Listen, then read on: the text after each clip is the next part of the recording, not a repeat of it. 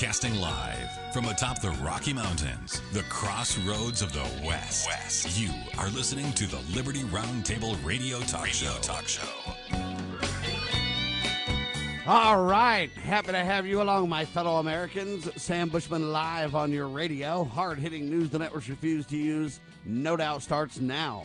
This, my fellow Americans, is the broadcast for August 24th in the year of our Lord 2022. This is our one of two, and our goal always to protect life, liberty, and property, and to promote God, family, and country on your radio in the traditions of our founding fathers.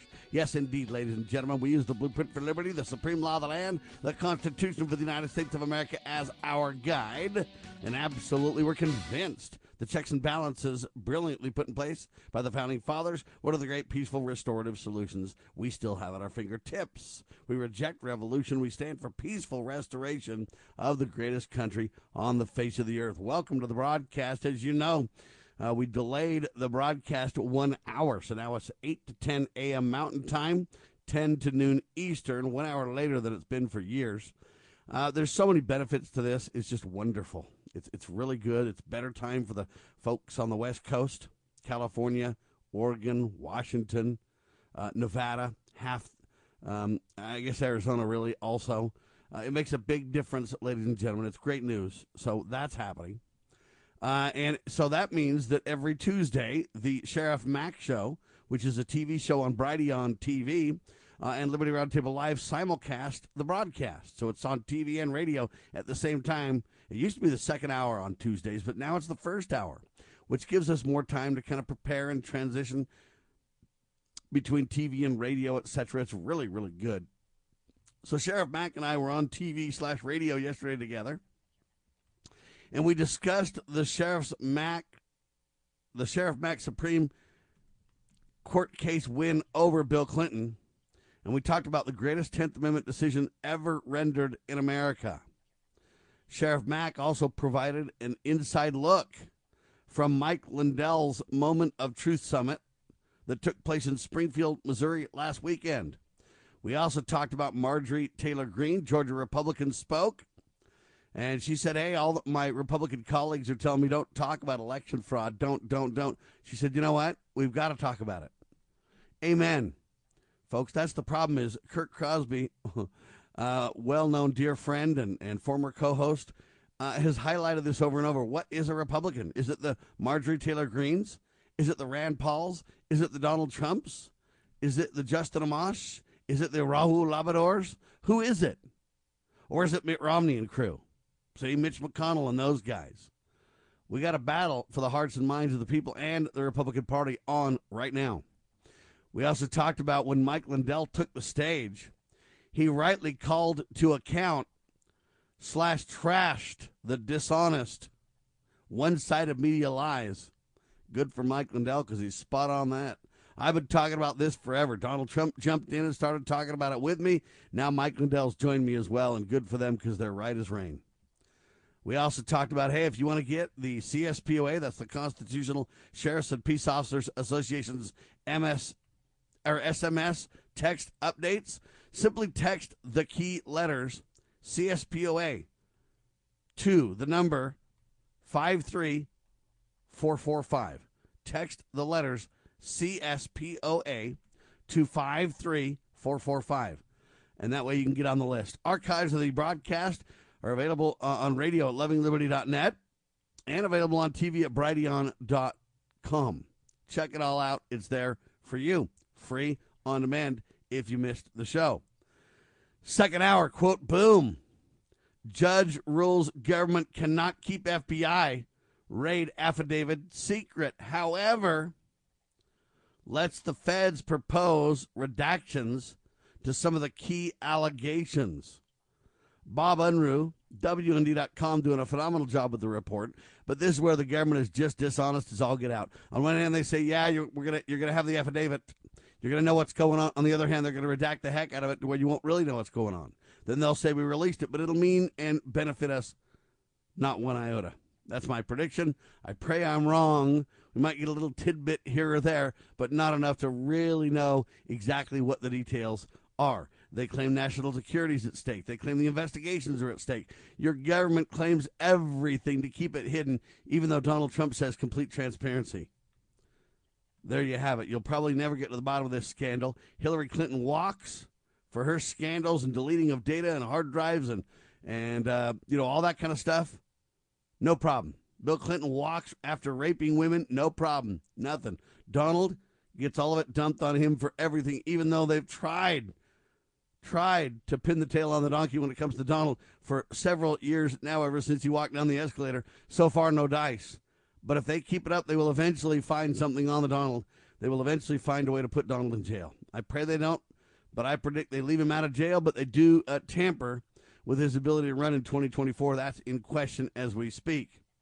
We also talked about the Yankees fans' abhorrent behavior is nothing new, according to the New York Post. And my response to that is look, the bureaucrats in high places and everybody else, look, as a society, we've got to hold the moral high ground. Bread and circus, like the Romans of yesteryear, was their downfall. It'll be our downfall too. Why are we acting all out of control over a stupid game in the first place? Wow, the CDC quietly ends differentiation between the unvaxxed and the COVID vaxxed populations. Why do they do that? Because they were trying to say that if you're vaxxed, you're better off than the unvaxxed. The problem is the scientific facts do not back that dishonest narrative up. The truth is the non vaxxed have greater immune systems, natural immunity, than the vaccinated. Therefore, they want to erase the differences now because science is catching up with them, ladies and gentlemen. Hopefully, we can really get to the bottom of the truth, which is unvaccinated people are healthier and have greater immunity natural immunity than do the vaxxed. But time will tell. They'll admit that way later after the facts. Remember who told you this first. We've been saying it all along. They've been attacking us, suggesting we were peddling fake news. They got caught. We've been vindicated. Enough said. Quadruple vaxxed Pfizer CEO. Guy's name is Albert Bourla. He tests positive for COVID, just like Justin Trudeau of Canada, Anthony Fauci of the United States, not to mention both Biden's Joe and his wife Jill.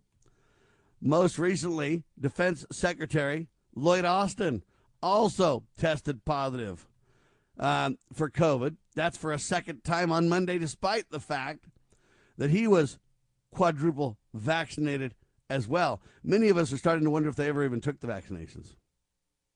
Maybe they did. Who knows? Time will tell. But what a disgrace that is. We also talked about the government database research. Researcher Brian Shalabi, or Shalavhe, he says, hey, the government database, the VAERS database release re, um, reveals 10,000 plus percent increase in cancer reports linked to the COVID vaccines. That's LifeSite News. Now, this is interesting. Okay. The adva- adverse events reporting system, the VAERS or whatever you want to call it, now has discovered a 10,000% increase in cancer. That's a result of, quote, experimental COVID 19 gene therapies. They lie to us and say they're vaccines when they're not. But they compared it to all FDA approved vaccines over the last 30 years. And it's out of control. And he found big time problems. 837 cases of cancer reported following COVID 19 vaccines, but he compared it to all FDA approved vaccines for the previous 30 years and found only 140 cases of cancer. Bottom line is he concluded the increase showed that there were literally 29,700 plus deaths and 247,000 adverse serious injuries between December 14, 2020 and July 2022. Well, I should say July 22nd, 2022. Um, there you have it. It's hard to know how to even respond to this kind of stuff, folks. The evidence, the science becoming so clear, so direct and all the folks that believed in the vaccines, believed in the narrative of the mainstream press, believed in the narrative of the government, now egg on their face like you could not believe. I mean, they're getting slaughtered on this one. Uh, the sad part is many of them, in good faith, believed, but they got snookered. The sad part is government is not your friend anymore, ladies and gentlemen. Government is becoming your enemy. Now you say, Sam, that just can't be true on a broad basis like that. I know what you think. I get it. But do you have another explanation? Oh, you think the government just made a mistake and they were wrong? Well, if that's true, then why don't they admit we were right? Why don't they quit attacking us, suggesting we're terrorists or a domestic threat? Why don't they quit abusing us and suggesting we're peddling fake news when we're not? Why can't they just accept the difference of opinion on something until the facts come out, huh? See, they slaughter us when it's opinion time, when we can't get the facts. But then when a judge releases thousands of pages of vaccination research and documentation, it turns out that we're vindicated and they lied. But are they going to be punished for shutting us down and attacking us over this fake news discussion when it turns out we were right and they were wrong? Where's the repercussions on that, huh? You can't sue the mainstream press because they can say or do anything they want. If you're a celebrity, well, they tell you I'm a nobody when they want to minimize the value of this talk show. But then they tell you that I'm a celebrity when they want to not get sued, that I'm so important that, golly, I'm a famous character. Will they lie on every count everywhere? All right, when we come back, I got some sad news for y'all. I'll tell you about it in seconds. I am Sam Bushman. This is Liberty Roundtable Live.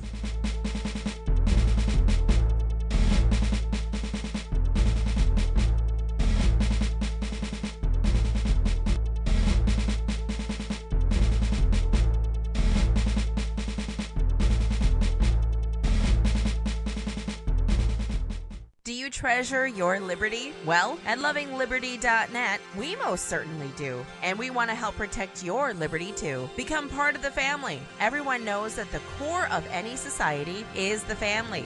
Therefore, the government should foster and protect the integrity of its family, we the people. Won't you join us as a Loving Liberty sponsor to help us promote the principles in the 5,000 year leap? Let's restore the miracle that changed the world at lovingliberty.net. As you are aware, America is divided over every fault line possible. This is intentionally fostered by those who do not love God, family, or country. We believe a peaceful future as a free people absolutely depends on civility. Clarion Call for Civility is looking for funding and volunteers at every level to make our hopes and efforts a reality. Please donate, sign our pledge, and help us in our sacred cause. Please visit callforcivility.com for more details. Callforcivility.com.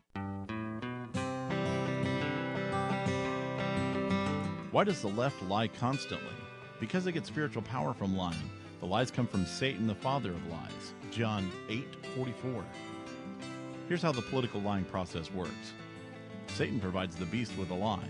Then the more they use the lie, the more spiritual power they get. Look, the media is a lie multiplier, and this multiplication gives more evil spiritual power to the beast, and that can overwhelm and even deceive the body of Christ, especially when the body is being disobedient to the head. The churches today are incorporated, so they're subordinate to human government. They obey the beast and do nothing to restore our national relationship with God. And the government shall be on his shoulders, Isaiah 9 6. That verse is not for the present day church, rather, it is for the end time church, the body of the line of Judah. A message from Christ Kingdom Ministries.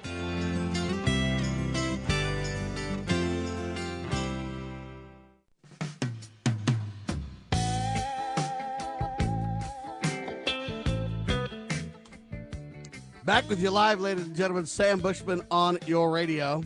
Hard hitting talk always at your fingertips. You want to listen to the archives because you don't have time during the live feed. I get it. LibertyRoundtable.com, LovingLiberty.net, BrighteonRadio.com. We got all kinds of places, baby. You can check it out. Uh, LibertyNewsRadio.com. Also, if you're uh, one of the lucky folks with a radio station, terrestrial radio, Amber FM in your area, you can listen there as well. There's so many solutions for those who want news the networks refuse to use, ladies and gentlemen. There's so many solutions. It's just not even funny. Six days a week, two hours a day, and then available on demand. How can we make it more available to you? Let us know. We'll work on it. The podcast is available on Spotify, um, TuneIn, iTunes, Google Play, which is just just basically everywhere. Uh, so check that out if you will. Spread the word, share the love, tell your friends. I got a sad obituary, ladies and gentlemen. R.I.P. Michael James Badnarik. He lived August 1st, 1954 to August 11th, 2022. Our dear friend has passed away. Michael Badnarik, he was one of the Constitutional Sheriffs and Peace Officers Association's educators. Uh, he was a libertarian. He ran for president on the Libertarian Party. Just a stand up guy, understood principles of freedom like nobody's business. You know, uh, this phrase has gone around for a long time, and I don't know if I can give Badnarik credit for it. Uh, but he did repeat it, and I did learn it from him. He said, You know what? I just want to be left alone. Just don't hurt me. Don't take my stuff. Just leave me alone. Well, that's been said by many libertarians, but I first heard that from Michael Badnarik. And I agree with the principle. Just don't hurt me. Don't take my stuff. Just leave me alone. Anyway, we consider uh, Michael a dear friend. He lived in Indiana for a long time, then he moved to Texas for a long time. And uh, sad day to lose a patriot like Michael Badnarik. Rest in peace, my dear brother. All right, uh, with that, according to a quote nationwide study, 39% of employees are working from home exclusively, and another 42% are embracing what they call a hybrid approach. What does that mean? Well, it means you come into the office some days, you work from home some days, or oftentimes um, you work from home in the morning and then after all the traffic, you know, hours gone, then you come into work. So you might work, oh, I don't know, say 7 to 9 a.m., then go into work. Uh, and you know because the drive from 9 to 9.30 you're not there but you got a lot of work done before you came in so you can avoid all the traffic or sometimes people will leave early. Uh, there's all kinds of unique arrangements uh, the people coming up within the hybrid model. But what's interesting in my mind about this is when you put the 39% of people that now in America work at home exclusively and the 42% that support the hybrid approach, you've literally got 81% of Americans that are working from home now in some fashion or another. And there's some, uh, you know, jobs that you just can't work from home. You know, for example, if you work in a warehouse, you've got to go where the products are, right? Um, you know, there are some, if you're going to be uh, in court, if you're a court reporter, where you got to be in the court, right? Now, they're even working out ways that their court reporters can work from home too to some degree. But uh, there are places, if you work in a hospital, for example, you got to be at the hospital, right? So some jobs just don't uh, adapt well to working from home. But think about that in America, ladies and gentlemen. What a, what a sea change since COVID. 81% of Americans working from home in some fashion. 39% exclusively. That is a huge, huge number, ladies and gentlemen. And I bring all this up because we've been advocates of working from, from home forever. It saves money, it saves time, it saves gas, it saves uh, on lunch. Oftentimes, if you work from home, you can just eat lunch at home instead of having to go out to lunch. If you're out and about, you need to do. Uh, it saves money on clothing because you can, you know, dress a lot more casually or simply if you work from home. Uh, there's so many savings. Uh, it's not even funny. You would think the environmentalists would have been all over this years and years ago, pushing for working from home, but they haven't really stepped up to the plate very much on that. Strangely so, but I think it's tremendous news that that many people are working from home. And I saw this on the KSL news site, one of the biggest news organizations in the state of Utah. But what an interesting uh, study to point to, huh? All right. Um, you know, the environmentalists talk and talk and talk. but, ladies and gentlemen, they're all bogus. Why? Because they pretend they're for savings. They pretend they're for l- using less and making their, you know, environmental footprint smaller and all that kind of stuff. But it isn't true. Calabasas, California. Calabasas celebrities among, quote, worst water wasters, now officials say the a few key weird people literally got the slam uh, because they've been wasting water big time, and they all got caught doing it, and it's now a big old story.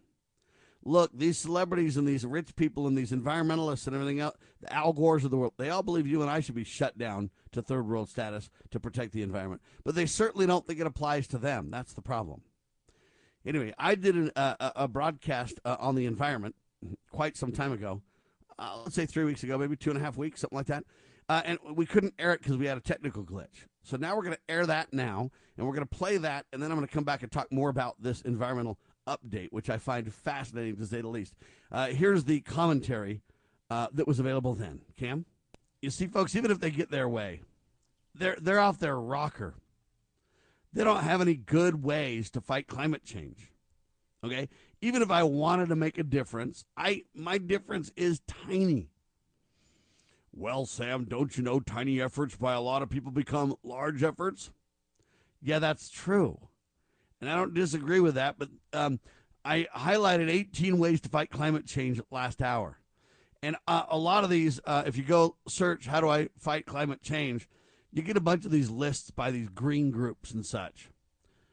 This is 10 ways you can fight climate change. Green America, for example.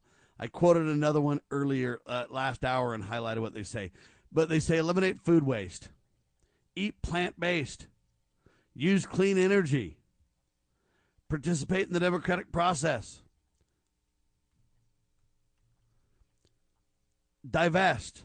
The largest source of greenhouse gas emissions comes from fossil fuels. Improve insulation, use LED lighting, rethink transportation. Now, this is interesting. They say you can vote with your dollars for public transit. Like that's a good plan. Nine, you can recycle. Ten, buy less. And then they talk about your green life. They don't have any real solid things that I can even do. Right? as far as I can tell, they don't really have anything that I can do that matters much. Right? Can I fight climate change? Uh, that's the question, right? Wow.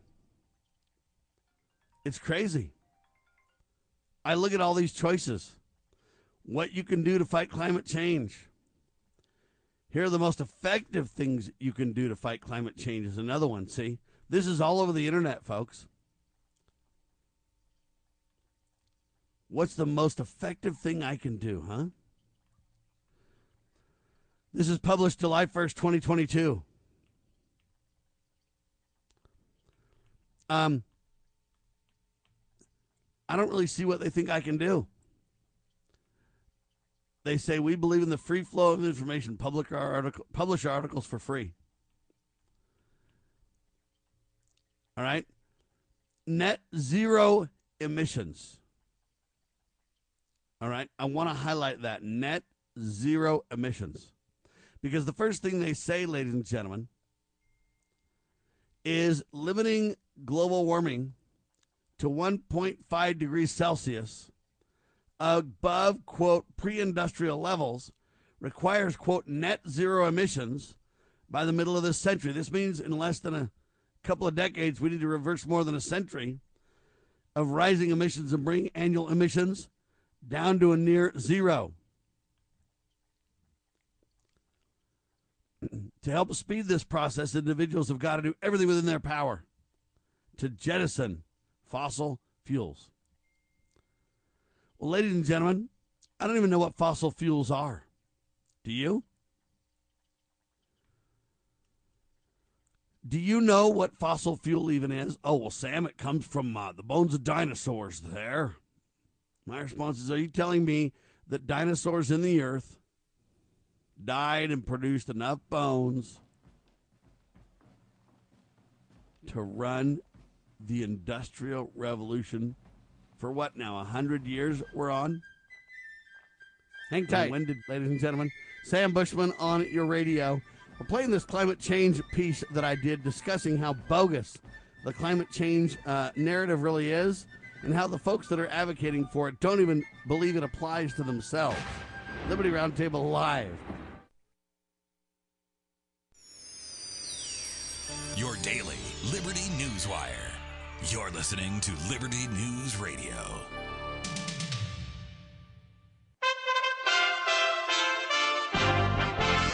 USA Radio News with Lance Pride. President Biden is expected to announce a student loan forgiveness program Wednesday. President Trump's financial guru Steve Moore on Newsmax last night. I mean, this actually is the nail in the coffers of the student loan program. We're going to tell people, well, you don't have to pay back your loans, but the people in the future have to pay back their loans. Some primary results from Tuesday's elections. In New York, Democrat Representative Jerry Nadler soundly defeated Representative Carolyn Maloney. The two Democrats had to fight each other as New York lost a congressional seat due to people moving out of the state.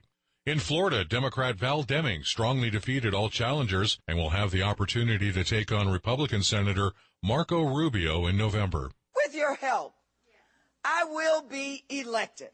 With strong help from Florida Governor Ron DeSantis, Sarasota County School Board shifted from liberal to conservative on Tuesday.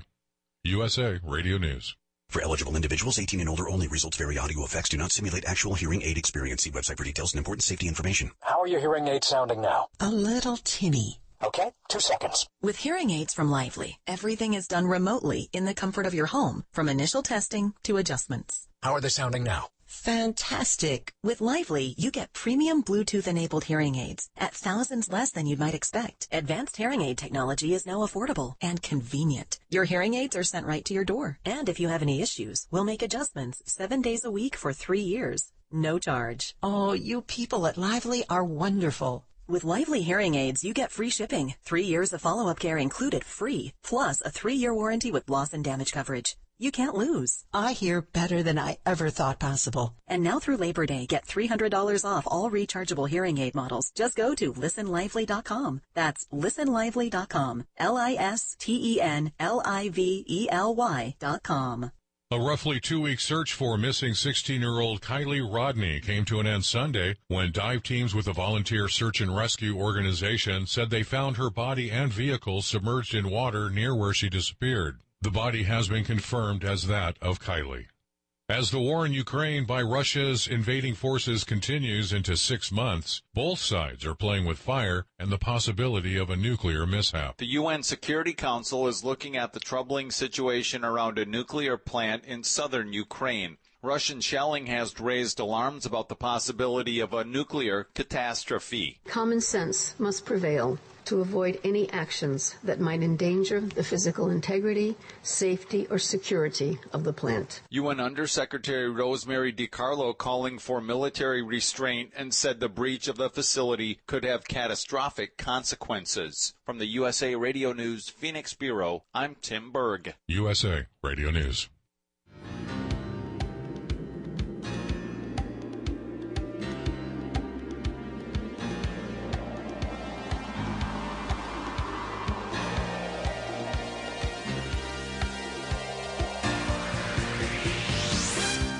All right, back the live, ladies and gentlemen. We're talking about what is fossil fuels, ladies and gentlemen. They want you to believe that somehow all the bones from animals, you know, billions of years ago, are what we're using for our gas.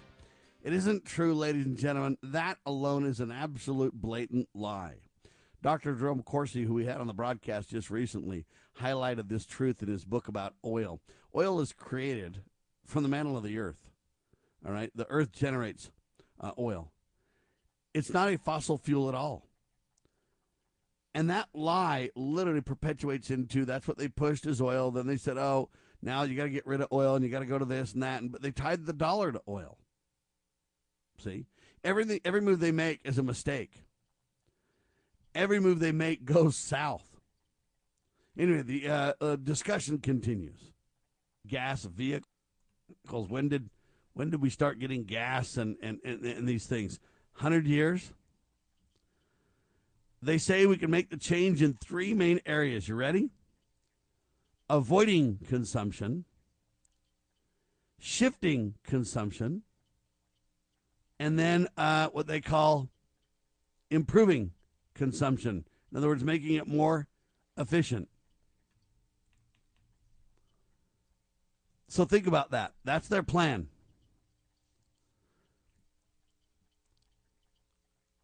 That's the plan.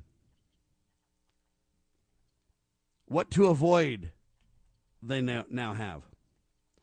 By far, the more effective, the most effective thing to avoid involves transport. Okay? So, living without a car, avoiding long distance flights. Don't let yourself be misled. Understand issues from experts. Taking fewer flights can have a significant impact on your carbon footprint.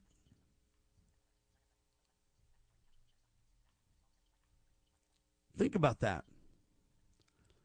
What to shift? They don't go into more detail than that, but what to shift? Living sustainably is not just about giving things up. Large reductions in emissions can be u- uh, can be done by shifting, doing things different. For example, the cost of driving is so polluting. Public transport, walking or cycling could have benefit added benefits for your local health and the environment. Then they say, hey, you know what? When you farm sheep and cows, you got high emissions from the dairies. But if you have plants, sustainable diets, a total vegan diet is the best way to do this. But if you move from beef and lamb to pork and chicken, hey, it'll be all good. What to improve? Finally, the things that we do already can be made more efficient by looking at carbon efficiency at home. For example, by using insulation and heat pumps, or producing your own energy by installing solar panels. Anyway, then they go on. Folks, these choices aren't going to make any difference. They're not going to make any difference at all. Why? Because we're not even convinced that they're right on the we got to hold the temperature down. We also don't have any real fact based evidence that our actions are increasing the temperature. It's what's called a scientific assumption at this point. It's at best a hypothesis. It's not a, um, well, maybe you could say it's a theory. It's not factual. But I'm telling you right now, this is what they're going to ram down your throat. This environmental wacko stuff. But did you hear what Ford did? What do they got that? What's that thing called? The Lightning 150? Is that their new truck, Cameron? Ford Lightning 150. They're selling that dude for like $39,000, and you got to wait like three years to get one. I kid you not. There's a huge waiting list for these bad boys.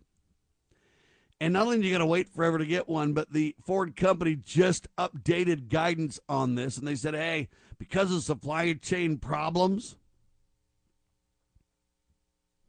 because of uh, increased costs based on inflation.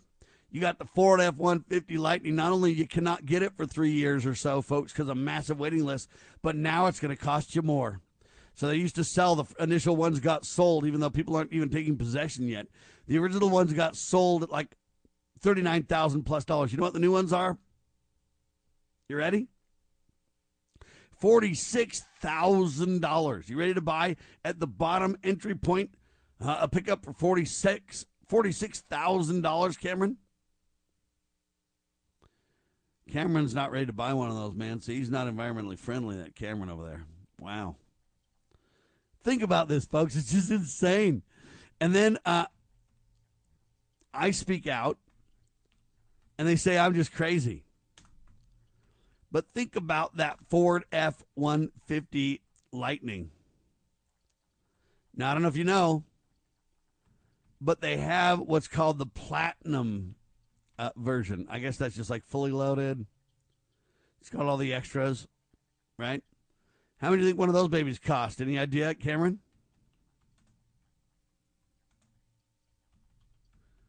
No, dude. You're going to get off scot inexpensive on this baby. It's only 97 grand, dude.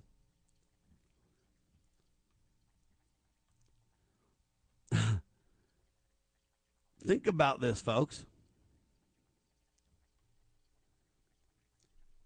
The bottom line is the prices are just flat out going up.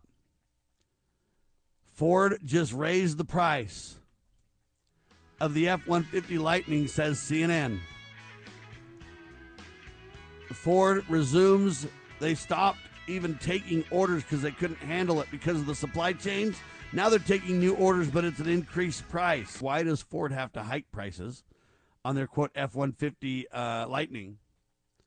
Um, but yet the 2023 Chevrolet Volt um, price is concerned much lower than 2022. How does that work?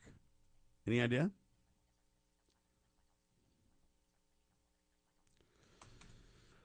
Now they have two versions of this uh, Chevy Volt. They say the entry level Volt, they call it EV, starts at twenty six thousand five hundred ninety five dollars. Bolt, yeah, okay. They used to have some other car called the Volt or something. Um, with DST, what does that mean? Do you know? Wow. Uh, they just have weird stuff on these things. You got to study to even understand them. They say while the Bolt EUV, twenty-eight thousand one hundred ninety-five dollars. Do you know what the difference in those are? EUV and the EV. What's the difference with the EV and the EUV? Do you know? All right, this is interesting. Anyway, they got all these vehicles, so here's the deal.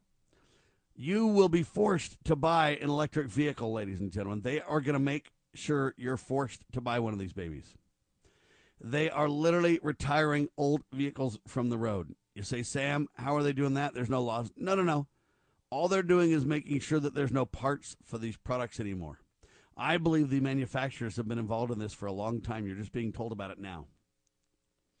But they are not making parts available. You go to a junkyard and you say, I need to replace an engine for like a 1994, um, I don't know, Silverado 1500 or something.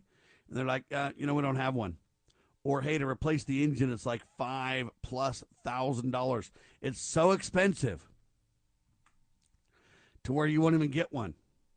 You won't buy one. You'll just say no, because what if I have other problems with the truck? And you will, by choice now, we're going to force you to make a choice. You'll by choice, you will get rid of your old vehicle and retire it take it off the road, and then you'll buy a new vehicle. But I got a question: Are these new vehicles less environmentally taxing or less hostile to the environment than the gas vehicles? Is that really true, ladies and gentlemen? Or is it worse? By the time I create all the expensive capabilities to support electric vehicles with the big batteries, the charging units, all that stuff, I got to have charging units all over the country too. Or else when I drive 247 miles and run out of juice, then what? So you got to really ask yourself some questions. Is it really more environmentally friendly? When I then dispose of that vehicle now, is it more intense than a gas engine because of all the battery technology and the da da da da da? And how about to build all that technology in the first place? At the end of the day, is it really better or does it just seem better because when you drive down the street, there's no emissions? I submit to you that the emissions aren't gone. They're just now in the creation and the destruction process, or whatever you want to call it, the uh, discarding process of owning an electric vehicle. That's where the emissions hit. The in between it doesn't hit as hard. But how much will they then tax you per mile or tax you per what to drive these vehicles, right? Will we get more and more toll roads? What will be the result of all this? Any ideas, Cameron? I think they're going to force us. Yeah. Is an electric vehicle more environmentally friendly than a gas vehicle? Is the real question that you got to ask yourself. They want you to believe the answer is yes. Right? Um, but I don't know that I believe it. Right? Then a gas car. Ask yourself that. Is the electric car better than a gas car? Which one's better for you, electric versus gas cars, huh? They say that the EVs have a longer warranty on the car, up to 100,000 miles or eight years of coverage, usually 50,000 miles. Overall, they say the lifetime maintenance cost for a gas car could be as high as 9200 bucks. That number drops to half that for the other cars. Do you believe that? Yeah. I don't know that I believe all that.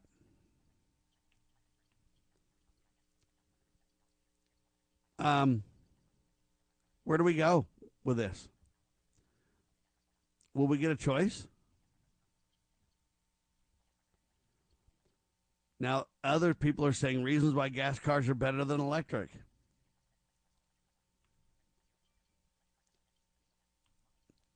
Yeah. Electric cars have a long way to go before they're considered superior to gas vehicles. Right? It's all a big debate. But it's kind of like, and the reason I highlight this is it's kind of like the climate debate. Are we really that bad for the climate? Are electric cars really better?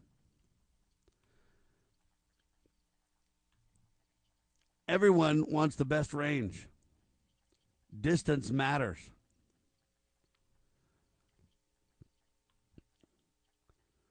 How long will it char- take to charge your car's battery if you get this new car, Cameron? They say fast they say fast charging stations can charge a 30-minute car to 80% capacity.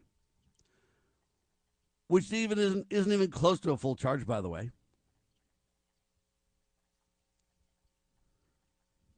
Right? Wow. Electric car prices may skyrocket. Right? the problem is that they have tax credits and all kind of things to buy these electric vehicles, making us falsely believe that they're cheaper than they really are. They say electric cars emit no O2 for the atmosphere. But they're not void of fossil fuels, folks. Right? How are you going to get this all done? What's the primary source of electricity in America? Do you know? Look, let's say I charge my electric vehicle. How is that electric vehicle going to get charged? Any ideas? This is serious. Any ideas? When I charge my electric vehicle that has no emissions, they claim. Forget the emissions that it takes to build the vehicle in the first place and forget the emissions that it takes to properly um, what do you want to call it? Get rid of those vehicles, recycle those vehicles, whatever you want to, whatever word you want to use. But when I charge my car, what am I using to get that electricity? What's the source? When we come back, I want to talk about that for a minute. What's the source when I charge my electric vehicle of electricity? Do you even know, ladies and gentlemen? I don't think you do. Hang tight.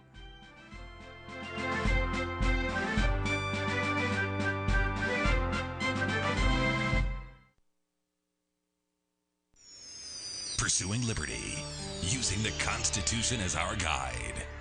You're listening to Liberty News Radio.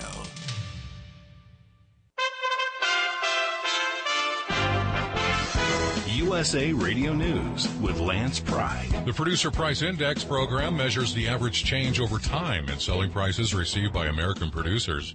Prices for everyday necessities remain at all right, back with you live, ladies and gentlemen. I'm not, I'm not sure why it's playing the news. I swear, I thought I cut that out, all out of the file. I must have somehow missed that piece, but I, I swear I thought I cut that all out of the file. Uh, anyway, long story short, Cameron's going to see if he can't advance it to the right spot here. Uh, you should just have to advance it if it's uh, got that clip, uh, basically three minutes, Cameron, and then we can kind of start it back. I, I thought I got that out of the file. Wow, that's weird. Anyway, I apologize for that, but we're talking about this climate change issue, ladies and gentlemen. I know it's kind of a crazy show. Last couple weeks ago, we had a show that then we had some technical difficulties, but we saved the recording that I did. Uh, and so we wanted to air it later because it's so relevant to some of the points that I've got to make today uh, on the broadcast that I wanted to really be sure that I covered all those details uh, from the previous one. So anyway, now here's the the continuing of the interview. All right, back with you live, ladies and gentlemen. So I'm asking you, what are the sources for electricity? All right, when I go charge my electric car because I'm super environmentally friendly and I got my latest Bolt or my F 150 uh, Lightning there, if I could even get my hands on one of these babies, I charge that sucker up at the charging station at my house or wherever else. Where am I getting the electricity for this? You want to know? All right, I'll tell you. Fossil fuels are by far the largest source of energy for electricity generation. Let me say that again. Fossil fuels are by far the largest source of energy for electricity generation. Natural gas, for example, was the largest source at about 38%. Think about that.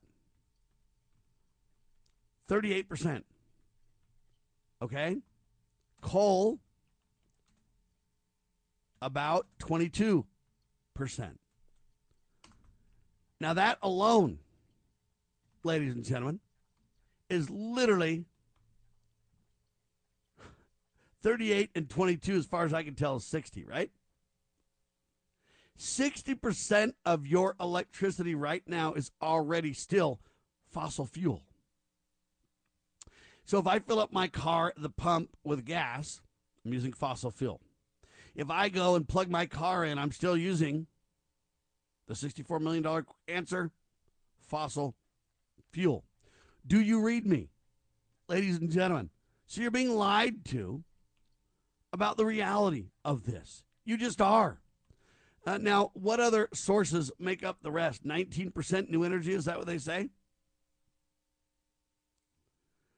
19% nuclear energy.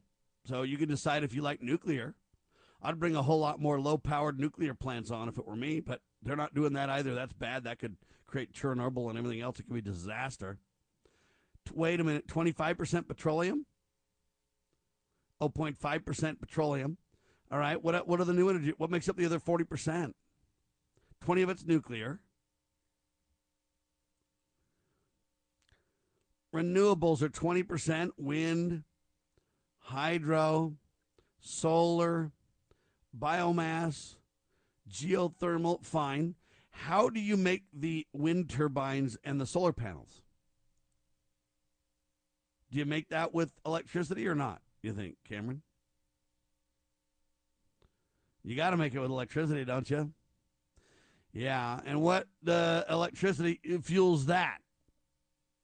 Do we go back to natural gas and coal? Around the world, they say 37% approximately fossil fuels, right?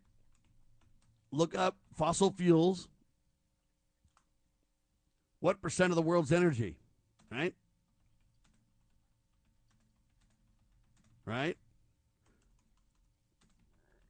It's amazing when you really start to dig into this. You go, okay, Forbes says fossil fuels still supply 84% of world energy. Look that up on Forbes.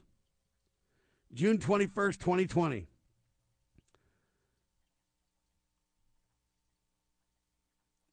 All right worldwide, what percent is renewable sources, Cameron? You got to take it out of that 14 or 16% left over, right? Folks, fossil fuels make up 84% of the global energy market. Now, the next question for stupid people like me would be this if that's true, if fossil fuels still supply 84 percent of world energy, according to Forbes, then uh, can I even make a dent in this in my lifetime? Is it really even possible for me to do anything about this? Say I get solar panels on my house tomorrow. I don't even know with my solar panels how much energy I'm saving. Because when you produce solar panels and then when you um, attract the sun with solar panels, how much hotter does it make it near me, where I'm at? How many? How much? How much increase of temperature will it be if I have a solar panel? Uh, in other words, an, an attracting sun device on the top of my house, and I'm literally pulling in the sun, so to speak, right? Will it make my house hotter, do you think, or colder to do that? You got to wonder these things, folks. You got to ask yourself some questions. Um, but will these other countries even comply and do this as well? What percent of these countries even have the finances or the ability to make this transition, even if they wanted to? In other words, even if we were all environmentalists, even if we all completely agreed with the solutions, is there money to make this kind of transition? 84% of the world's energy is still literally fossil fuels. And in America, it's 60%, right? And even the other renewable percentages use fossil fuels as well, right? Like, you don't, when you talk solar panel or when you talk wind turbines, you're not out of fossil fuels entirely. Just to build those things and to properly discard them takes fossil fuel, right? So even these energy sources that they're claiming have these percentages of use are they counting the crank up or the build, the installation, and then the quote discarding or recycling or whatever of all these along the way? And how does that figure into it? I don't know. But I look at this and say, this is insanity, folks. But that's where we're headed. You want to know why? I submit to you that it's all about the Great Reset. This is not about saving energy. This is not about being good stewards of the earth. Ladies and gentlemen, this is a reality check. Fossil fuels. I don't believe there's such a thing, but if you buy that lie, or no matter what you look at it, using oil and natural gas and other fuels, it's literally 84% of world energy usage, according to Forbes magazine. Biden's quote, great reset by stealth on climate change is what's really going on. It isn't about the environment, it's about them controlling us. All right. So we talked about this Calabasas, California. The celebs are among the worst water wasters, experts now say. All right. Listen carefully to what I'm about to say to you. Kim Kardashian, Kourtney Kardashian, Kevin Hart, Sylvester Stallone, and Dwyane Wade, the well known former NBA player, all used in excess of 1.4 million gallons of water in the months of May and June. They received notices from the Los, I don't know how you say this, Los Virgenes Water District concerning the excess usage. That's according to the LA Times the review of documents that they acquired through the California Public Records Act is where they got the information. So, what are these big actors and actresses using so much water for? Answer they don't believe that it applies to them, it only applies to you and me. You see? For example, Steven Spielberg's private jet usage hints where his heart lies on climate change. The fact is, they're all for ratcheting you and I down to third world status. They're all interested in creating the Great Reset along with Joe Biden, turn us into a third world nation, but they still want to have their elite lifestyles where it applies to me and you and not to them. It's a shame, ladies and gentlemen. I've got great news, though. Anthony Fauci says he's going to resign from the CDC. Well, we better not let him get away with resigning before we criminally charge him for his evils in office, if you will. I'll tell you that right now. All right, one hour in the can, second hour coming up. I'm Sam Bushman. God bless all of you. We declare this nation shall endure. LibertyRoundtable.com. Donate liberally, would you please? God save the Republic of the United States of America.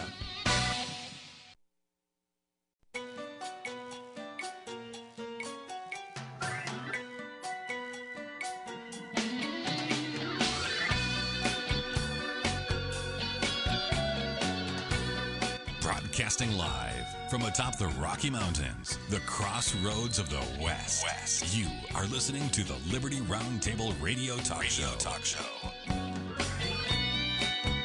All right, happy to have you along, my fellow Americans. Sam Bushman live on your radio. Hard hitting talk continues. This is the broadcast for August 24th in the year of our Lord 2022. This is hour two of two in the goal, always to protect life, liberty, and property, to promote God, family, and country to do so in the traditions of our founding fathers, using the blueprint for liberty, the Constitution, for the United States of America. Promoting God, family, and country always, the core of what we do and who we are. Whenever people ask me about the broadcast, hey, what do you talk about on the radio? Are you Republican? Are you Democrat? Are you this or that? I look, I, no, no, no, I'm none of that. Our founders warned us against partisan politics. Here's how it is: if it's constitutional, I like it, and if it's not, I hate it. Is that all right? And almost everybody agrees with me on that. All right, folks, an interesting study came out. I find this fascinating, and I want to kind of, you know, highlight this for a second. A new study's out, and it says, quote, obsessively watching the news can make you physically and mentally sick. Now, I appreciate that they do a study on this, but it seems to me like a waste of money. Uh, let me be very clear. You know, we've always grown up in our lives, and you hear that moderation is a good thing excess is a bad thing, whatever it is. Even moderation in drinking water is advised, right? Drink two gallons of water, you're going to get sick and throw up or end up with diarrhea or who knows what. You're going to get all sick, right? Too much water, waterlogged, overload. Um, moderation in all things is wise. Taking things to excess is not wise. So I can tell you right now anything you take to obsess, obsessively whatevering, it isn't going to be good for you. So I appreciate the study, but I think these scientists are a little bit ignorant and naive, to say the least. Come on now. Of course, if you digest the news too much, you're going to be made physically and mentally sick. It's an obvious reality check, is it not, ladies and gentlemen? And so that's uh, really kind of interesting to me that they do this big old study on it. But let me add insult to injury for a second because not only does it make you sick to take anything to obsession, to obsession or to extreme, uh, but the news, especially because the news cycle is so doggone negative, right? It is just negative. So and so killed so and so. So and so raped so and so. Some so and so crossed the border illegal. Somebody destroyed property. Somebody went crazy with a gun. Somebody, you know, it's just negative. Nancy Pelosi's husband just got a DUI yeah, five days in jail, three years probate. You know, hey, um, Ken Cromar just lost his house. It goes on and on and on. Yeah, the government's going to hire 87,000 more goons armed to the teeth to keep an eye on you. You know, it's all just so destructive, so discouraging, so negative, so problematic, right? It's just amazing. And so all I can tell you is, folks, that in my mind, um, of course, the news is going to make you physically and mentally sick if you spend too much time on it. However, if you reduce your news consumption, if you reduce your social media interactions, if you focus on the new media taking center stage rather than yesteryear media, then you're going to get a lot more positive mental attitude about America. Okay? You're going to get a lot more positive information. For example, how negative am I when it comes to the news? I don't think I'm very negative. I think I yes, I highlight some very disturbing content. I focus on some very weighty topics for discussion. There's no doubt about all that. I absolutely do. However, at the end of the broadcast, I leave you with hope. At the start of every broadcast, we do our best to infuse hope. I don't preach the negativity of America. I preach that America is the greatest country on the face of the earth. I preach that when good people get involved, wonderful things happen. I highlight that God and family and country are the solutions.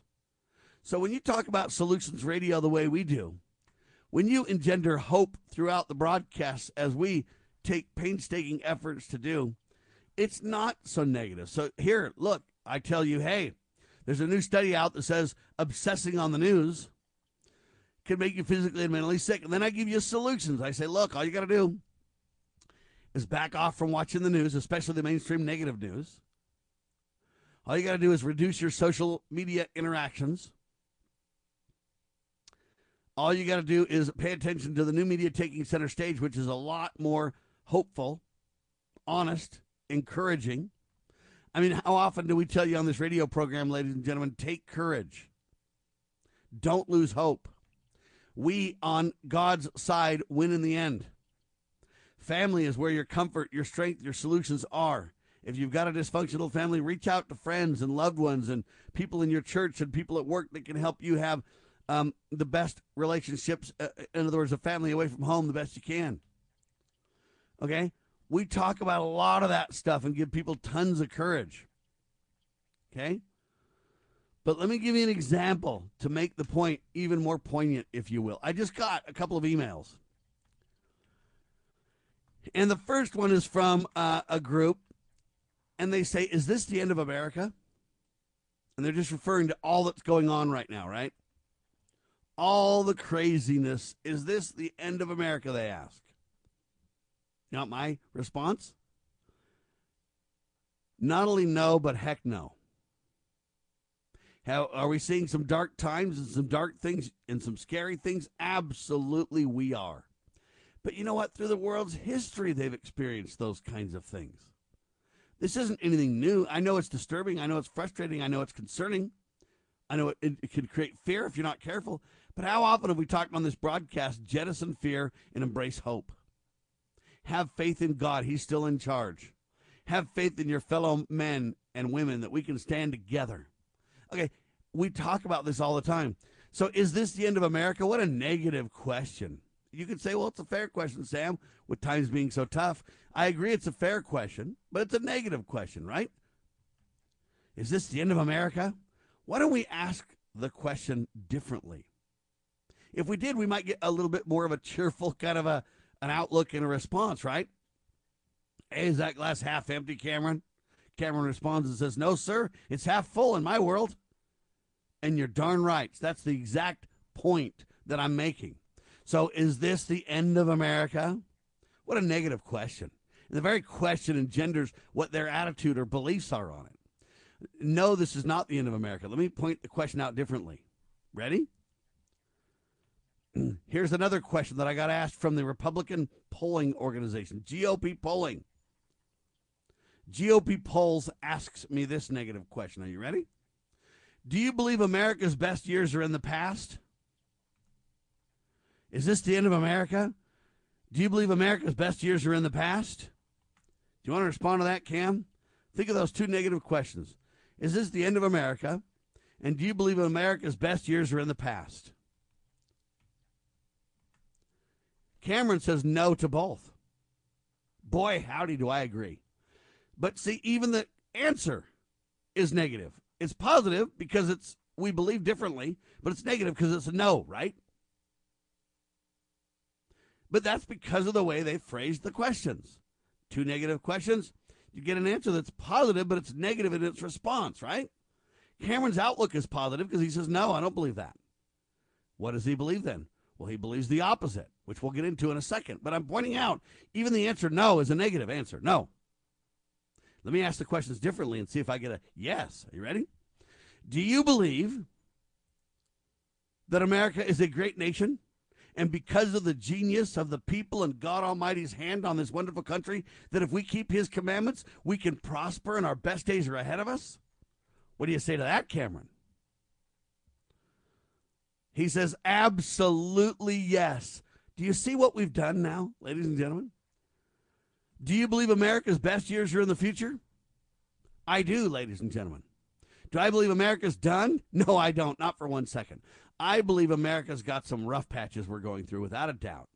And I believe some of them are very dire situations from a morality point of view. But I also believe that we can turn to God. We can repent. There is hope. This is the greatest country on the face of the earth. There are wonderful things in our lives this very moment happening all around us. The problem is the mainstream yesteryear lamestream media makes it so negative that if you, if you watch too much of it, it makes you physically and mentally sick. And they even did a study to prove it. And I'm coming back and saying, look, it's all their fault in a sense because of the way they go about it. Why don't we ask positive questions? Do you believe there's hope in the future of America? I, for one, deliver a resounding yes, indeed. Do you believe that America can prosper? Answer absolutely on one condition that we keep the commandments of Almighty God. Yeah, I can tell you that if we turn our back on God, family, and country, it's going to get negative fast. I'll agree with that. But that isn't the narrative, folks. It isn't written in the stars. Okay, that isn't true. We are not predestined for failure. We are foreordained by God Almighty for success. He put us on this earth. He loves us. He asks us to obey Him and keep His commandments. He puts these commandments in place not to ratchet us down or shut us down or harm us. He puts these commandments in place to protect us, to save us from our natural man state, to allow us to be saved by turning to Jesus Christ, the Savior of the world. So let me ask the question this way Do you believe Jesus Christ has the power to save the world? Absolutely, I do. And if you believe that, then, if he can save me and you, can he save this country? Without a doubt, he can. Make no mistake about that, my fellow Americans. See the difference? You're listening to Liberty Roundtable Live. There has been no evidence of widespread voter fraud. The 2020 elections were one of the most corrupt in history. See the proof for yourself. We tracked 2,000 mules making multiple ballot drops. 2,000 Mules, the shocking new movie from Dinesh D'Souza. One mule made 53 trips to 20 drop boxes. 2,000 Mules. Join the special virtual premiere and Q&A on May 7th. Get your tickets now. Available only at 2000mules.com. 2000mules.com. Sponsored by Salem Media Group. Small Business Tech Guys is a team of experts ready to assist you with any service relating to growing your business. Our team specializes in information and technology, social media, general consulting, and HR. We thrive on assisting startup entrepreneurs with growing their businesses. If it's small business, it's our cup of tea. To schedule your free discovery call today, consider sbtechguys.com. We keep an eye on tech so you don't have to. sbtechguys.com. Dad, can you make him stop? Honey, he needs to practice. He's been at it an hour. Well, just trying to be patient. Dad, it sounds like a cat calling for help or something. Worse, a basement full of cats. Yeah. You know, hon, it is a little hard on the ears. Not you, too. Well, maybe we could all play a game. Andrew, do you want to play a board game? Uh, how about we watch a video? Hide and seek? Oh, I don't know. I give up. Maybe we could all just sneak out of the house. Honey, he's nine years old. We can't leave him home alone. Man. We can make him practice with a sock. Well, I guess we'll have to get some ice cream. Did I hear someone say ice cream? Family. Isn't it about time? Oh, I see the practice hasn't hurt your ears. Well, I'm a serious musician. Funny that you never seem to get better on that thing. Works every time. From the Church of Jesus Christ of Latter day Saints. Hey, uh, where'd all these cats come from?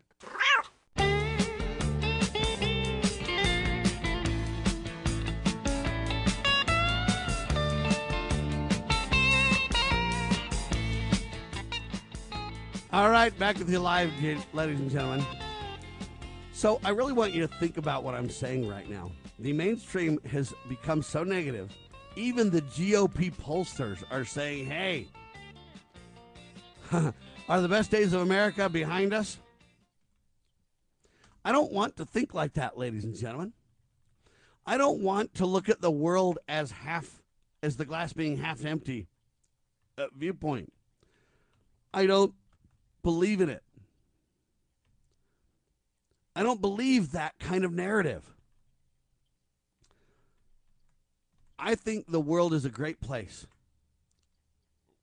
The world was created by God. Do you understand that? And therefore, I don't believe in just the negative stuff. Yes, there's hard times. Yes, this life is a test. No doubt about it, ladies and gentlemen. Right? But let's not go negative. Let's not go negative, ladies and gentlemen. Please. Because it just breeds more discouragement, more sadness. Right? I don't want any part of that negativity. I don't want any part of looking at the world like that. No wonder. No wonder people are like sick. Do you blame them? You just digest so much negativity, so much destruction and despair and discouragement and dishonor. And I mean, when you get done with the news, you can't trust anybody, right? You don't have any hope left because they're so negative, right? I want to think of the world as a positive place. I believe the world's a great place. And I believe America is the greatest country on the earth. And I believe we as Christians have a sacred mission, ladies and gentlemen. You heard me. I believe we have a sacred mission as Christians. What is that sacred mission? That sacred mission is to realize we've been born in the freest country on the face of the earth. You say, Sam, no. Experts study there's more freedom in other countries than there is in America. Stop telling me lies, ladies and gentlemen. Yes, there are countries that have some freedoms we don't have. I get it. I agree. But remember, the Constitution, with its checks and balances, the strong families, the right to keep and bear arms, puts us ahead of almost every other country on the planet. Even if they have temporarily more freedoms than we have right now, they don't have the su- the seeds of solution, or what I like to call it. They don't have the seeds of solution. They don't have the the fundamental principles built into their founding documents, the supreme law of their land, the seeds of solution. In other words, we can go back to what made America great using the checks and balances. No other country has that ability, if you will, right? No other country that I know of literally has that ability to go back. They have freedom now, but it can be taken away in an instant. And there's not any real fundamental um, supreme law or whatever to maintain freedom. It's just lost because of a tyrant in power, right? That's the problem. And, and I really think we need to be uh, paying attention to this reality. You know what I mean, my fellow Americans? We really need to double down and think about that very critically. Because I believe our sacred duty, our sacred mission as Christians is that fundamental point, which is this we are the greatest Christian nation on the face of the earth. We believe Jesus Christ lived a sinless life, was killed by wickedness and evil, but had the seeds of godhood in him to where he had power over death, thus the great resurrection. And because he lives, he invites us to follow him and live again after death as well. That fundamental truth should be taught worldwide. We should be a beacon on a hill to preach the good news, ladies and gentlemen. Oh, yeah, you have too much negative news and you get all sick and depressed. What about celebrating the good news of Christ and his authority and power to conquer death and his ultimate godhood status that he loves us, that he cares for us, that he's given us guidance to keep us safe in this life? And then I believe God's hand, as Benjamin Franklin wisely pointed out, is on this nation. What a fundamental change in understanding the founding fathers had. Can a nation rise without his aid? Ben Franklin asked, and boy, howdy is he right. No, of course not. But if you believe that Jesus Christ is the Savior of the world, can he save me personally? Absolutely. Can he save this nation from destruction by those evil jackals who would destroy liberty at every turn if they can? Well, they've been trying to destroy America for ever since its founding. They've been trying to shut down the saints of Almighty God uh, from before this world was. You've read of, of the Great War in Heaven in the Bible, right? So we know there's enemy all around. We know there's a lot of negativity. We know this life is a test to see if we'll follow the commandments of God Almighty. We know all those things, but we still say, Bless God. We celebrate God Almighty, the author of our liberty. And as a result, then, we have to be positive. The Prince of Peace, who we follow, clearly instructs us to be of good cheer. So, you know what? If you listen to Liberty Roundtable Live, some days you're busy, so you read the notes on libertyroundtable.com, lovingliberty.net. You listen as you can while you're going to and from work or whatever else. You read the notes, and some parts maybe you find more interesting or compelling than others, and so you focus on that. Okay, that's the kind of stuff that if you do, you're not going to be all negative and down in the dumps of the news and all physically and mentally sick. You're going to be empowered and encouraged. I'm going to tell you to take courage, for God's in his heavens, and he has not forgot God about we, his children. He sent his son, Jesus Christ, to make sure that we have a bright future, a bright future indeed, right? So I want you to listen to my words and I want you to humbly pray about what I have to say and ask yourself is there a God? I say there is. Does he love us and does he acknowledge and remember us? Absolutely, he is and he does. Will he care for me? Absolutely. But you've got to be the one to use your agency to open the door and turn to Christ. He won't force his will upon you. God respects agency. That's your ability to choose. Right? And so understand that we must turn to God. We must keep his commandments. And then God and family can be the pillars as we build and rebuild the greatest country on the face of the earth. We can become a beacon on a hill once again, ladies and gentlemen. So I say shame on the GOP pollsters Shame on these. Do you believe the best years of America are in the past, or this idea is this the end of America? I reject all that, ladies and gentlemen. And I have a positive outlook that says I believe in America. I believe America's got some bad patches on it. You know, slavery was never good. The abuse of the uh, blacks and the Native Americans and never good. The abuse of the Mormons, the members of the Church of Jesus Christ of Latter day Saints back in the day, never good. You know, there's some bad spots, but as a whole, I believe America's a great nation. And in many ways, it's trending in a very good, good, good, good way. We need to embrace that good. We need to stand up in the culture war against the bad without a doubt. We've got work to do, right? But I submit to you that even with the bad spots of America, even with the people that have been wronged, we should look at America and her founding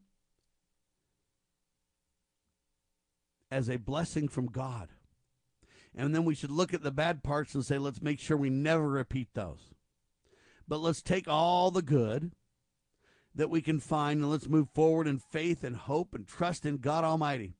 And let's rebuild the greatest country on the face of the earth, built on the principles of God, family, and country, built upon the checks and balances of the Constitution, built upon the idea of innocent until proven guilty, built upon the idea of not only checks and balances, but due process of law built on all these fundamentals that our founders fought so hard to defend and protect and articulate and educate regarding, right?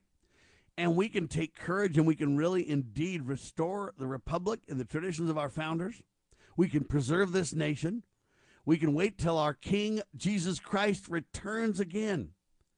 This nation, I personally believe, was founded by the founding fathers under the inspiration of Almighty God to prepare a people to welcome the Savior Jesus Christ upon his return. America will not be lost. This nation shall endure. I got a lot more coming up. Hang tight. This is Liberty Roundtable Live. Take courage, my fellow patriots. Take courage. Exposing corruption informing citizens, pursuing liberty. You're listening to Liberty News Radio.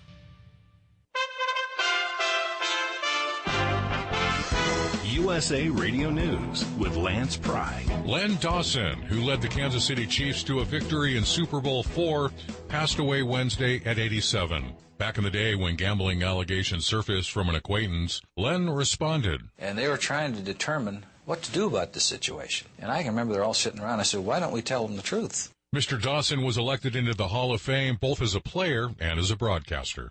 Former Louisville Metro Police Detective Kelly Hanna Goodlett pled guilty Tuesday to one count of conspiracy to violate the civil rights of Breonna Taylor for helping falsify an affidavit for the search of her apartment that ended in her death. Breonna's mother, Tamika Palmer, after the plea. Breonna made a post uh, that said, take me to a place that I can't even imagine.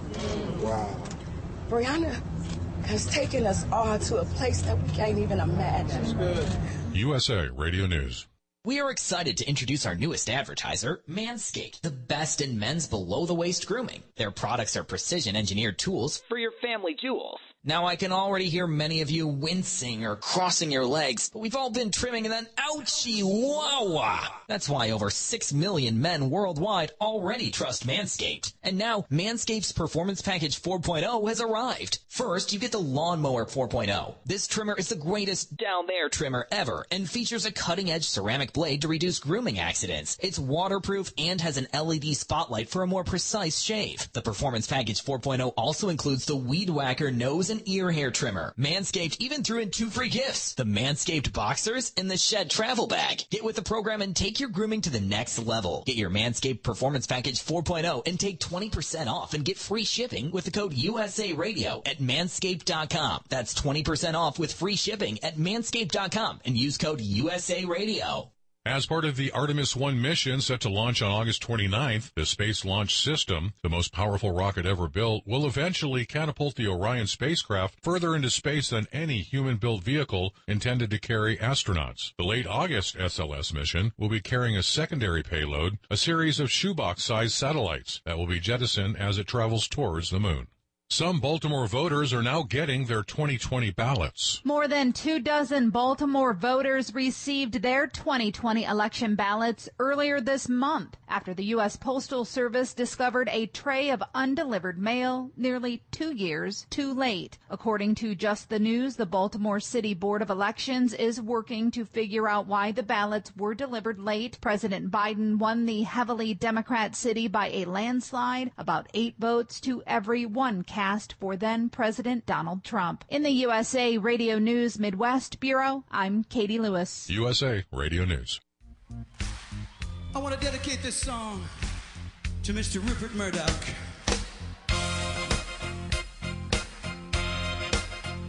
All right, back with you live, ladies and gentlemen. I believe in America. And I do believe that if you focus on too much negative news, it'll make you sick physically and mentally. And I think what you need to do is take a step back, have less social media interactions, less video games, less computer and online and screen and video time, and more traditional reading of books and spending time with people, not virtual reality, but person to person, legitimate communication and relationships. This is not the end of America, ladies and gentlemen. The whole question is abhorrent. Do I believe America's best years are in the past? I think we've had incredible years in the past, but I think our best years are ahead of us, is what I think. Uh, there you have that, ladies and gentlemen. That's just my opinion to which I'm entitled, right? I believe America's a great country. Yeah, we've got some problems that we got to work through. I get it. But I'm not giving up on America. Are you? I'm not giving up on America. I believe America is a wonderful place. And I get that it's discouraging at times. I understand all that. But I also understand that, look, the enemies of liberty want you to be done with America, to believe that America's over, to have a negative attitude, to hate the flag. To, they want all those things to be the case. In that, they win. Satan wants to destroy your tie to God Almighty, and he wants to destroy your tie to a great country and to a great family. That's what God, or I'm sorry, that's what Satan wants to have happen. God Almighty wants you to have a relationship with Him, to have a strong family and support on this earth and country. He wants America to be a beacon on a hill. His hand is still with this nation to some degree. What do we got to do for his hand to be on America even greater? We've got to do what the Bible tells us to do. The Bible says if we turn to God and keep his commandments, if we repent and follow him, he will heal our land and protect us. That biblical promise is critical. So don't believe the lies that America's done. Stick a fork in it. The fat lady's already sung. Don't believe the lies that it's already, you know, hey, our best days are behind us. We're going down. It's all bad. Everything is horrible. Your kids aren't safe. Everybody's going to just betray everybody. Everything's a destruction for filthy lucre. Okay, don't believe all those lies. Believe the truth, which is God is in his heavens and he's in charge. Yes, Satan has a season to run around and tempt us all and to, to try to, to, to destroy us. But we who turn to God have the strength with God's support, putting on the armor of God to rebuff or reject Satan, to say, as the Savior said while he was alive, Get thee behind me, Satan. And we can focus on good, right, morality, honor, integrity, solutions, hope, hope, faith, charity, right? We can focus on all these incredible principles that absolutely can change the game. A little bit of light, ladies and gentlemen, in a dark room is shockingly obvious. Well, that's true with the light of Christ. That if we become followers of, disciples of Christ, we can convey a little bit of that light. We can reflect that light. We don't generate it, God gives it to us. But we can use that light of Christ to bless others. We can put our little ounce of light in a dark place and change the game. Yes, we can, to borrow a phrase from Barack Obama, even. We can and will restore the greatest country on the face of the earth, but it's going to be a lot of hard work, you know. Anyway, so this idea do you believe the best years of America are in the past? Not even maybe. I just find the whole line of questioning from so called conservatives that ought to know better very concerning. I believe that America's best days are ahead of us if we, the people, choose wisely, choose to follow God and keep His commandments, choose to stay with our families. When a man and a woman get together and make children, stay with that man or woman, stay with those children do those things that can build strong families. Remember, the family is the fundamental unit of society, ladies and gentlemen. That fundamental unit of society is the core of it all. Society, or the country, if you will, just reflects the strength of the families. You want America to be stronger? Then you got to make your family stronger. You got to encourage those around you to do the same. If people don't have families or if people have dysfunctional families, then reach out to them in love as neighbors and become their family. Treat them like family. Treat them like your brothers and sisters who they truly are. They're God's children too. Okay, we can do this, folks, but it's going to take courage. And I believe that you have courage. I believe sometimes we all get kind of sidetracked and it gets lost in the minutia and the complications of life and the negative drumbeat by the press and everything else to where it's like easy to get off center. No fear, ladies and gentlemen. We all get off center from time to time. We all get thinking negative. It happens to the best of us because we're human. But you can always say, you know what? I'm going to reject that narrative. And instead of looking inward with discouragement, I'm going to look outward with courage and I'm going to find a way to bless someone's life. I'm going to be involved in random acts of kindness. When I see somebody be rude as a waitress or a waiter at a restaurant, and I'm, I'm just thinking, you know what? They're a jerk. You can think that way and just return evil for evil.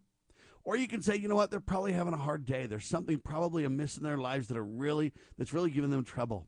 I'm going to give them a smile and a thank you and tell them that they did a great job.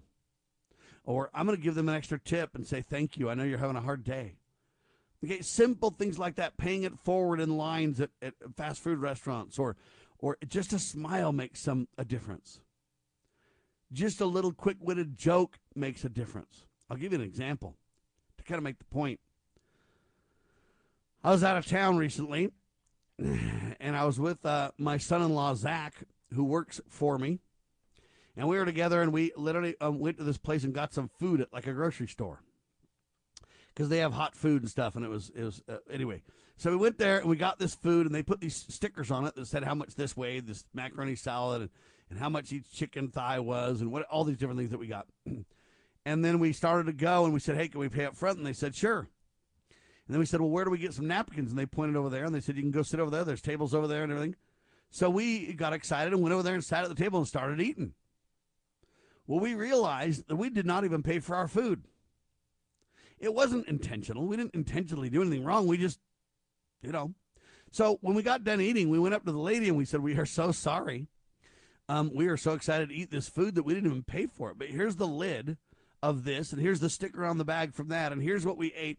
And can you, you know, charge us? And she laughed and smiled. And, and we said, We didn't mean to steal the food. And she just said, No big deal, boys. And, and, you know, she was happy and cheerful. And we made her smile because we were goofy. We didn't mean to get it all mixed up or whatever and not pay. We would never intentionally dine and dash. But circumstantially, uh, it was very strange because you're in a grocery store, first of all. It's not really a restaurant. You get your food, and then you're supposed to go to the front and pay for it. But the area that you go sit and eat was backed by where we were in the first place. So anyway, it was a little bit of confusion, but it was a little bit of fun, and we kind of laughed, and she laughed, and we kind of had some jokes, and then we left. And I hope that brought a smile to her face. These two goofy guys that are doing their best, that are just like, oh my gosh, we forgot to pay, and we want to be honest and do right by this and that. And you would think that would cheer people up. But that's what we need to be about, ladies and gentlemen. We need to be ministers of the Lord Jesus Christ. Okay? We need to truly take our discipleship seriously if we're true followers of Christ. What does that mean? That means when you get baptized, you agree to bear one another's burdens, right? So when someone's having a hard day, don't kick them when they're down. When someone's having a hard day, try to lift their spirits in some way. It doesn't always have to be money. It could be service. It could be a smile. It could be a laugh. It could be appreciation. It could be a thank you. So oftentimes when somebody does a good job for me at a place, I always say, hey, where's your boss? And they always kind of go, oh boy. And, and then they give me their boss, and I tell their boss, I say, you know what? This person deserves a raise. They've been doing a phenomenal job for us, and we really appreciate it. Can you please just make sure they know that they're doing a good job? And if you can give them a raise, please do. They deserve it. They're doing great. I just want you to know that. And you know what? It changes people's worlds, folks, when you take action like that. Most of the time, when a manager gets involved in something, it's for negative, it's for problems, it's for but what happens if it's just all positive? Hey, I just wanted you to come over here. I want to just tell you that your employee is doing a phenomenal job. I thank you for having them work for you, for them doing a good job, and for you guys are doing great, man. I just want you to know that. Thank you. And people just they walk over a little bit concerned, going, "Oh boy," and then they leave with a big smile on their face. And the employee has a big smile on their face. And it, you can pass up the chain good news, positive views, gratitude and appreciation for things. This is what we, the American people, can do if we but have a mind to. It happens on an individual basis, though. You can choose to be happy. You can be of good cheer. You can follow the Prince of Peace. You can preach that America is the greatest country on the face of the earth, not because we're better people than anybody else. Other nations can embrace the principles that we have and be great too. So I don't want the greatness of America to be at the expense of another country. That doesn't have to be. The pie's big enough for all of us, ladies and gentlemen. Do you believe that? Because I do. Jettison the news that makes you sick. And stand with those who have a positive attitude. My glass is more than half full. I'll tell you why in a second on your radio.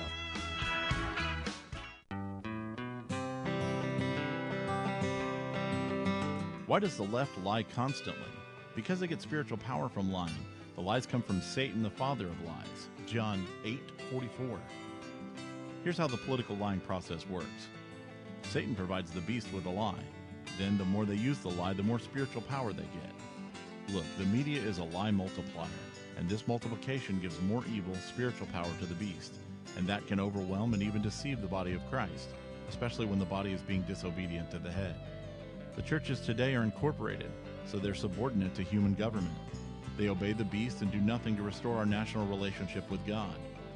And the government shall be on his shoulders, Isaiah 9 6. That verse is not for the present day church, rather, it is for the end time church, the body of the line of Judah. A message from Christ Kingdom Ministries.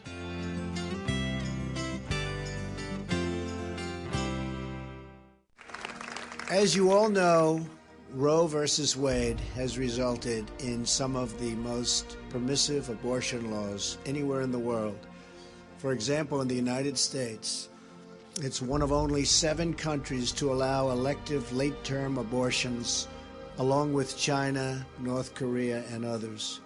Right now, in a number of states, the laws allow a baby to be born from his or her mother's womb in the ninth month. It is wrong.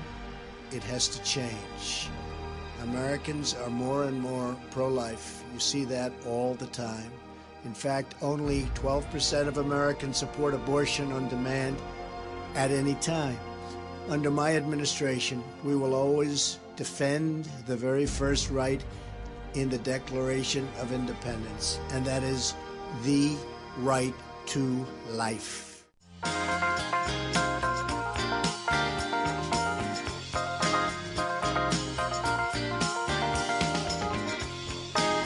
Right, back you live, ladies and gentlemen. so I want to be of good cheer. I want to be of a hopeful heart. And it's really hard when there's negative news everywhere. But I'm going to give you some information that I think it all depends on how you take the news and how you look at the news that matters.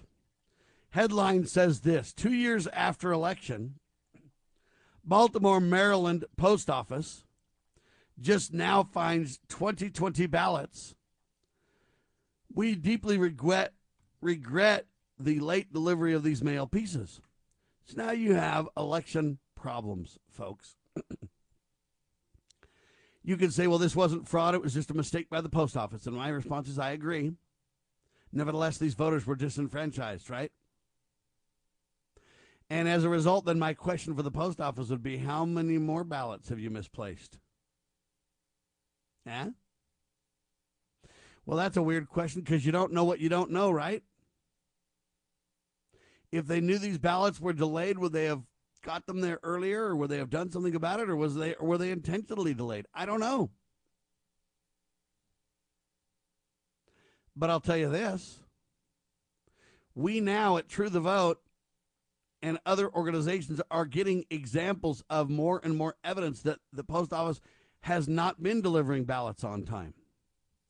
And there's caches of ballots all over the country in a variety of post offices that are in question. And you can say that's not vote fraud because nobody intended fraud. We don't know that yet. What we know is people got disenfranchised and people who thought they voted ended up not voting. Well, Sam, it would have not, it wouldn't have changed the election anyway. You don't know that because you don't know how many are missing if you just discovered these ballots that I just mentioned in Baltimore, Maryland, and I hear evidence of that in Colorado and other places, how do you know how many ballots are missing? You don't know. How many dead people voted? You don't know. How many criminals voted? I don't know. But you can ask Governor Rick, I'm sorry, Ron DeSantis. Ron DeSantis will tell you that there was people who are criminals who are voting in his state that just got arrested. So now you start to look at the criminals across the country, the people that voted in nursing homes that didn't really have the knowledge or the capacity, the wherewithal to vote. The dead people voting, the criminals, the people in nursing homes, the missing ballots from the post office. And how much do all these little things add up to nationwide? I don't know. Would it have changed the outcome of the election? Again, I don't know. But when we tell you these things are true, don't mock us and abuse us as the messenger. Take heed to our call and our warning and say, I too want honest elections. What can we do to work on improving the process going forward? Well, now there's evidence that the machines have problems. Oh, yeah? That's right. Think about it. There's more and more evidence that these electric or electronic machines are not good. They're now discovering that a lot of these machines that have been used in the elections are outdated and had to be recalibrated and had problems. Okay, now, let me stop everyone there for a second. Don't look at me and shoot the messenger. Say to yourself, hey, I want honest elections too. And if there are allegations of election fraud, of vote fraud, let's pursue and run to ground the truth on every one of them. And that, my fellow Americans, is the good news. What they would say is, Sam, you're being super negative. But I, digree, I disagree.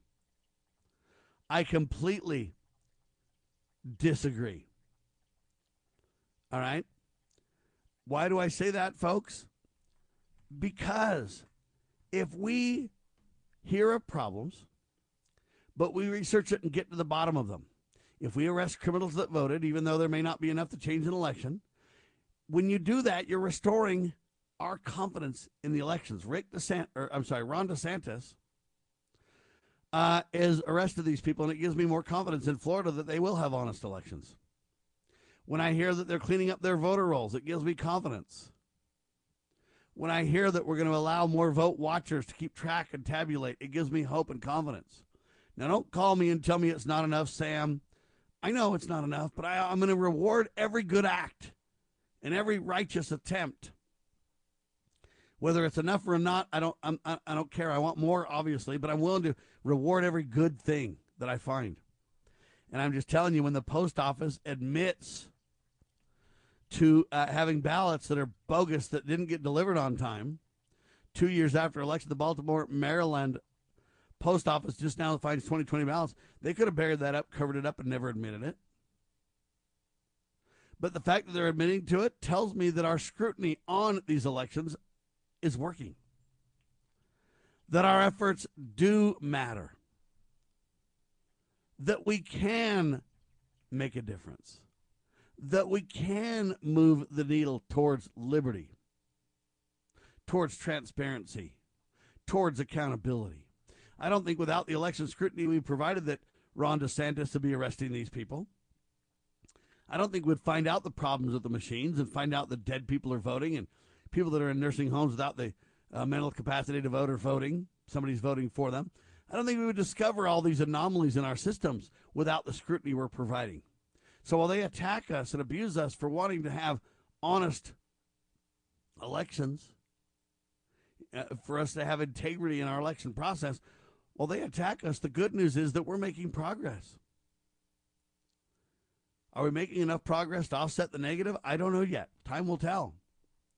But I will say this if enough American people get involved, we absolutely will. Your involvement, your agency, your standing with us for solutions matters. I'll tell you that right now. Because we wouldn't know half of what we know if we didn't have researchers that dug in and figured this out. How many people, for example, are going to be watching the ballot boxes now? More than ever. We need to get rid of the ballot boxes, I agree but at least more scrutiny on the ballot boxes is better than nothing, right? So we need to take courage and hope, and we need to give credit where credit's due. And even though sometimes it's far from what we want, at least there's an effort. At least people are talking about it. At least people are creating accountability, and there's greater oversight than there's ever been in elections in America. All right, next headline that I find interesting says this Future criminals could be monitored by chips in their brain. Experts now claim the Sun has the article, and I guess it's called neurotechnology. I don't know if you know what neurotechnology is. I didn't until I studied for this article a little bit. Neurotechnology is the field of science of outfitting electronic devices for integration with the nervous system and the human brain. Now, you say, why do you bring that up, Sam? Because it's very interesting. Um, technology is neither good nor bad, ladies and gentlemen. Technology just exists. If it's in the hands of good people, technology can be very good indeed. But if it's in the hands of the bad guys, technology, technology can go south in a hurry, right? So I want to be on the forefront of this discussion.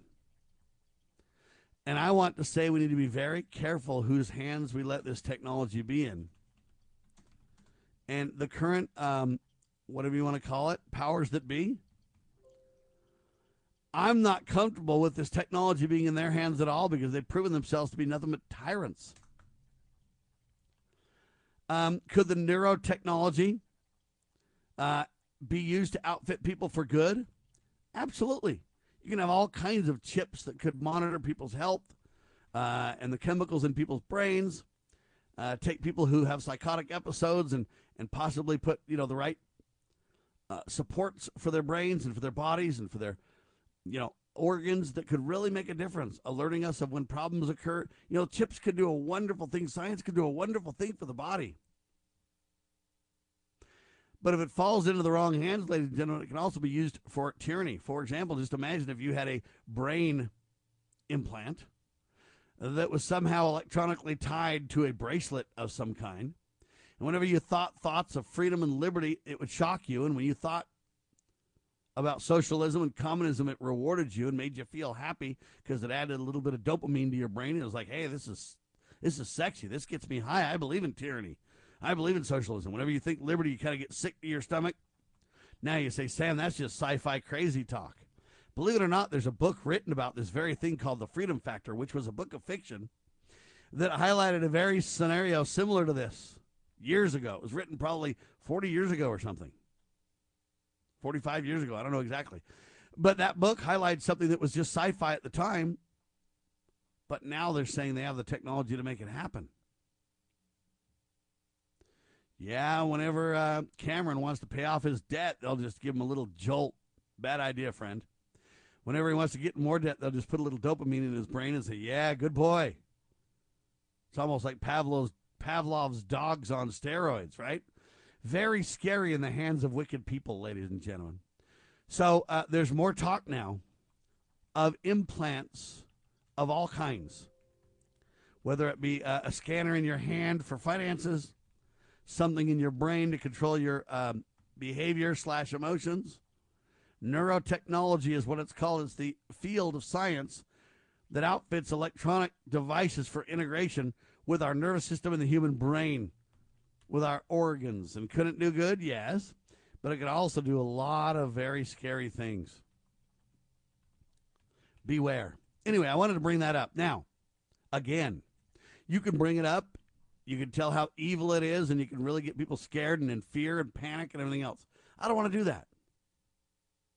I want to tell you this technology exists, and then I want to influence you. I want to be an influencer, folks, to use a new media term.